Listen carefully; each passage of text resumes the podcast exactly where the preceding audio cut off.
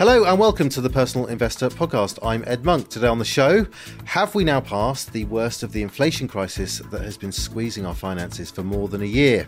Price rises in the UK are now slowing, but it's happening less quickly than in other countries, and there are worrying predictions that we will simply have to get used to higher levels of inflation from here on in. That's our focus today. If you enjoy the show, please rate us, share us, or leave a comment wherever you get your podcasts.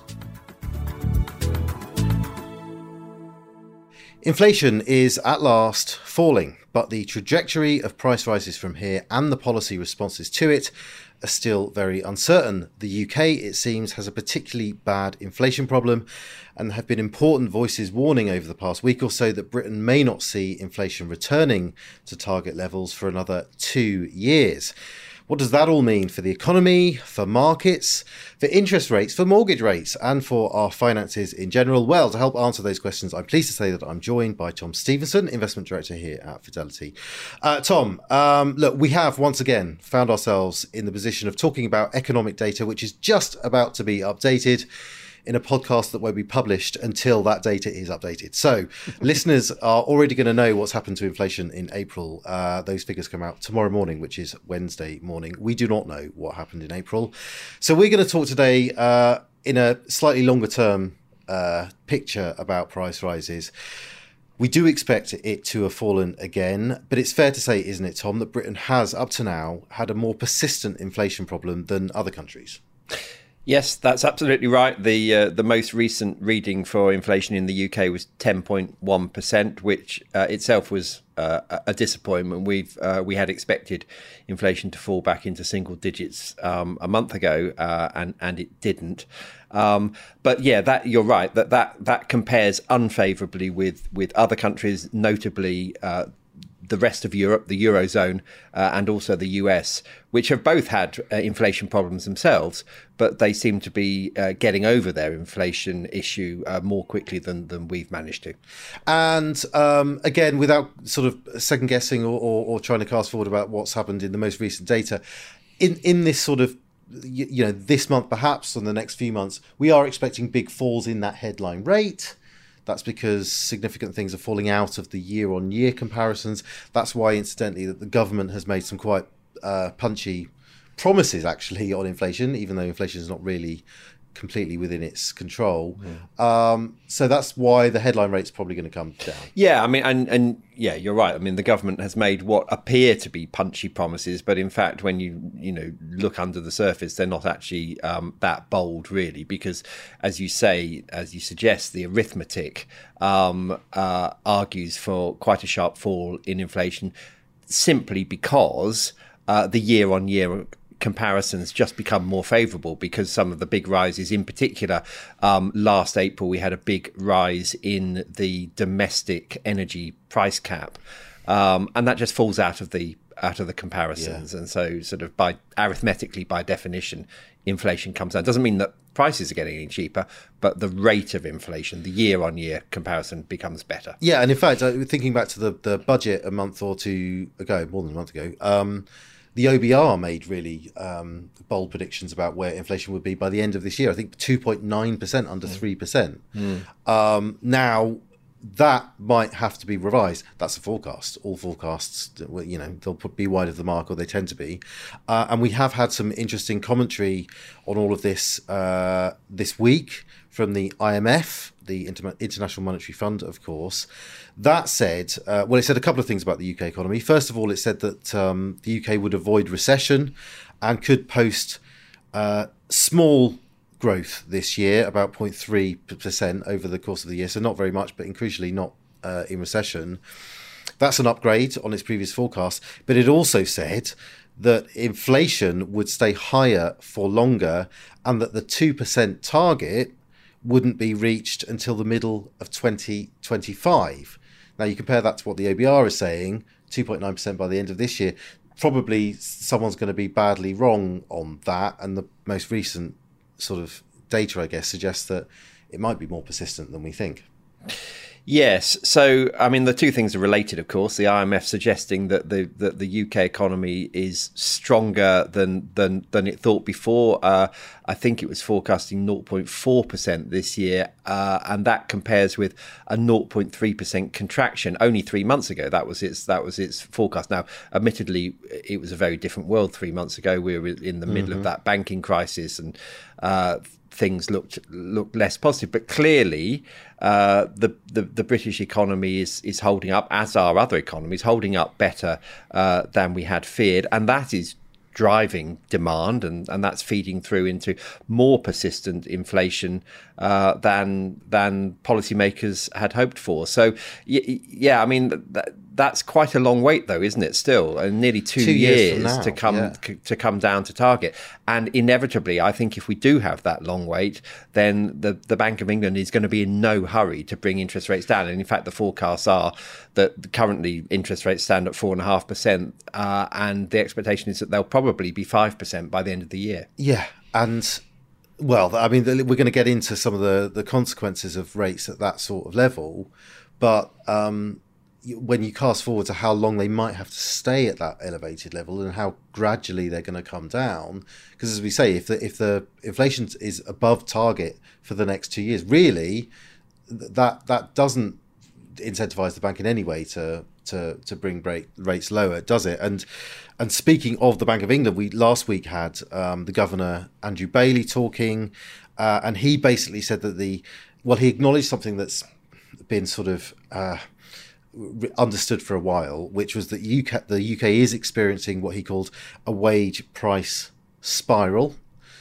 Uh, we've spoken about it before on the, the, the podcast, but it's basically the, uh, the, the the spreading out of inflation from simple things like commodity prices that were affected in the short term by the war in Ukraine and what have you, um, to the wider economy. So let's have a word on that, Tom. That yeah. wage price spiral. What's he talking about? Well, I mean, what he's talking about is is is the the effect that you get when um, consumers, ordinary people like you and I, see their their standard of living falling because of uh, of rising inflation, and and they try and do something about it by pushing for higher wage rises. That in turn um, raises the costs of the businesses that employ us, and they then have to push up their prices in order to protect their margins, and the one thing feeds off the other, and yeah. that's why you, that's why it's called a, a, spiral because the, the wages and the prices um, uh, trigger each other, and you get an upward upward spiral. That's what that's what the central banks really fear, um, because the, the the other aspects of inflation will tend to sort themselves out. You know, yeah. interest rates will go up, there'll be a bit of a slowdown, but if you get a wage price spiral, it becomes entrenched, and it's very difficult to get on top of that. And this, of course, is what happened 40 years ago in the UK. Well, yeah, and, and you you know something eventually does have to give, and at the moment, um, I think he was calling them secondary effects. Mm. You know, you have you have the sort of primary inflation coming through, and then you have these secondary effects. And as you say, people are charged more on a commodity related purchase, whatever that is, heating their home, uh, but any number of things really. And then they they in aggregate demand it's not like you march into your boss's office and say pay mm. me more money because mm. of my gas bills but mm. people in aggregate change jobs wages go up and because it's been quite a tight jobs market uh, with with not many um, sorry with lots of vacancies and very few unemployed people mm. uh, employees have basically been able to get those wages and as you say it gets chased up and up and up and what has to give eventually is when employers stop paying those higher wages, and that's a painful moment. Mm. And this is not a unique. Uh, this is not a problem that's unique to the UK, but it does seem particularly um, uh, a problem uh, in the UK, and there are historical reasons for that. I mean, the jobs market is particularly uh, tight uh, in in the UK. Um, you know, not completely as a consequence of, of, of Brexit, but that has clearly been a factor yeah. in in in in the, the, way that the, the jobs market has evolved. Other factors as well. I mean, we've spoken about the the, the Great Retirement, something that this sort of odd effect that no one's quite been able to pin down mm. uh, following the pandemic. Lots of people just simply leaving the the, the work or the labour market at that mm. point as well. That and indeed help. higher levels of, of sickness and sort of uh, sort of maybe sort of semi-permanent uh, sickness, maybe as a consequence of COVID. So there are a number of different factors. There are a number of different factors, um, and we've mentioned them. But you know, if we're looking at interest rates, perhaps moving even higher from where they are now, and then staying there. Um, until I mean, I've, I've read predictions the, the until next year or halfway through next year at, at that top level. I mean, that's going to be really painful. It's going to create serious pressure on um, the finances of individuals who have to pay those higher prices or those rising prices, but none more so than on mortgage borrowers, of course. Uh, and, and, because uh, inflation is going to, or interest rates are going to stay high for so long, because of the way the mortgage market works, as the months roll by, more and more people are going to find they're remortgaging, having to come, having to remortgage at the end of a deal, mm-hmm and then they're going to start to really feel the perhaps hundreds of pounds of extra uh, money they're going to have to come up with in, in repayments. Mm. Yeah, because the way that the mortgage market works and the and the the way in which we have tended to move more towards um, fixed rate mortgages for a number of years, maybe two years, maybe five years, sometimes even even longer. It kind of uh, it kind of flattens out the uh, the, the, the cycle, the, the the the monetary policy uh, cycle. It yeah. dulls the impact, um, or it delays the impact, and that's what we're seeing. Uh, is that you know many people uh, have simply not experienced uh, the impact of rising interest rates yet because they're on a fixed rate mortgage. Uh, I mean, just personally, I have a mortgage which rolls over this summer. And um, and it's a very significant increase, and you know many many thousands of people across the country are having a similar experience um, uh, this year, and and and it, it means that it becomes more of a slow motion uh, impact yeah. over a period of, of time. Well, it happens very very slowly and then all at once. Yes, I mean that, you know that's that, that sort of that's what's always been odd about. Um, I mean, they'll you'll always hear this phrase that you know. Uh, interest rate policy is, is, is, is, driving through the rear view mirror. You know, you can kind of control things. You have to wait for it to, to see what the effect of them are. Mm-hmm. It's even more so with that mortgage effect, which is a huge part of the efficacy of interest rate changes, mm. isn't it? That you can basically change how much money mortgage borrowers have month to month. Mm. But as you say, it takes a long time for that to come through, and, and by the time it does come through, well, the the bank's done its decisions about mm. tightening and how much is appropriate. Mm. So it's guesswork. Uh, absolutely, and that's why that's why the job of central bankers is is is so difficult because um, they make decisions, and the cumulative effect of those decisions isn't felt until long after those decisions have actually been made, and by then, of course, it's too late to do anything about it, and, and, and that's why they need to sometimes pause to just allow uh, a bit of catch up to see what the impact of their previous decisions have yeah. been. Yeah, indeed. Well, um, finally, Tom, a word on markets if we can. I mean, clearly the major markets um, they don't only reflect what's happening in the UK, but what is happening globally. We've said many times that markets look forward or look through events like this, and they're going to be focused on, I guess, the period uh, when rates start to to come down. Uh, and the potential that has to boost earnings of companies that will help share prices. But if we do continue to get news on inflation, which is which is bad, or that inflation is more persistent than than perhaps was previously expected, there could be trouble ahead for stock markets, couldn't there?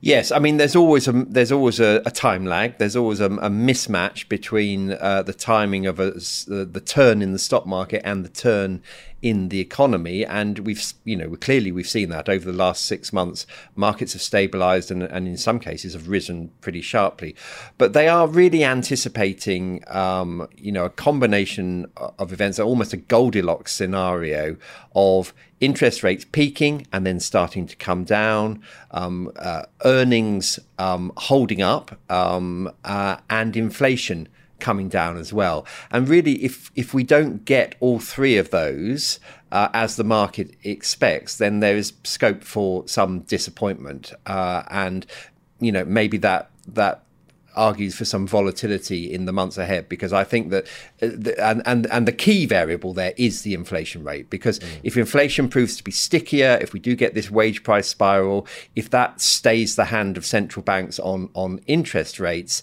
um, then that's likely to have an impact on corporate earnings as well so all three of them are intimately connected uh, and they need everything needs to to turn out just perfectly to really justify uh, the improvement in markets over the last six months or so. Okay, well, Tom, that is all the time we have for now. Thanks an awful lot for joining me. Thanks, Ed. Please note that the value of investments and the income from them can go down as well as up, so you may get back less than you invest. Investors should note that the views expressed may no longer be current and may have already been acted upon. This information is not a personal recommendation for any particular investment. If you are unsure about the suitability of an investment, you should speak to one of Fidelity's advisors or an authorised financial advisor of your choice. Overseas investments will be affected by movements in currency exchange rates, and investments in emerging markets can be more volatile volatile than other more developed markets. Reference to the specific securities should not be construed as a recommendation to buy or sell these securities and is included for the purposes of illustration only. Tax treatment depends on individual circumstances and all tax rules may change in the future. Withdrawals from a pension product may not be possible until you reach age 55, 57 from 2028. This podcast may not be reproduced or circulated without prior permission. No statements or representations made in this podcast podcast are legally binding on Fidelity or the recipient. This podcast is meant only for UK residents and does not constitute an offer or a solicitation in any jurisdiction in which it may be unlawful to make such an offer or solicitation.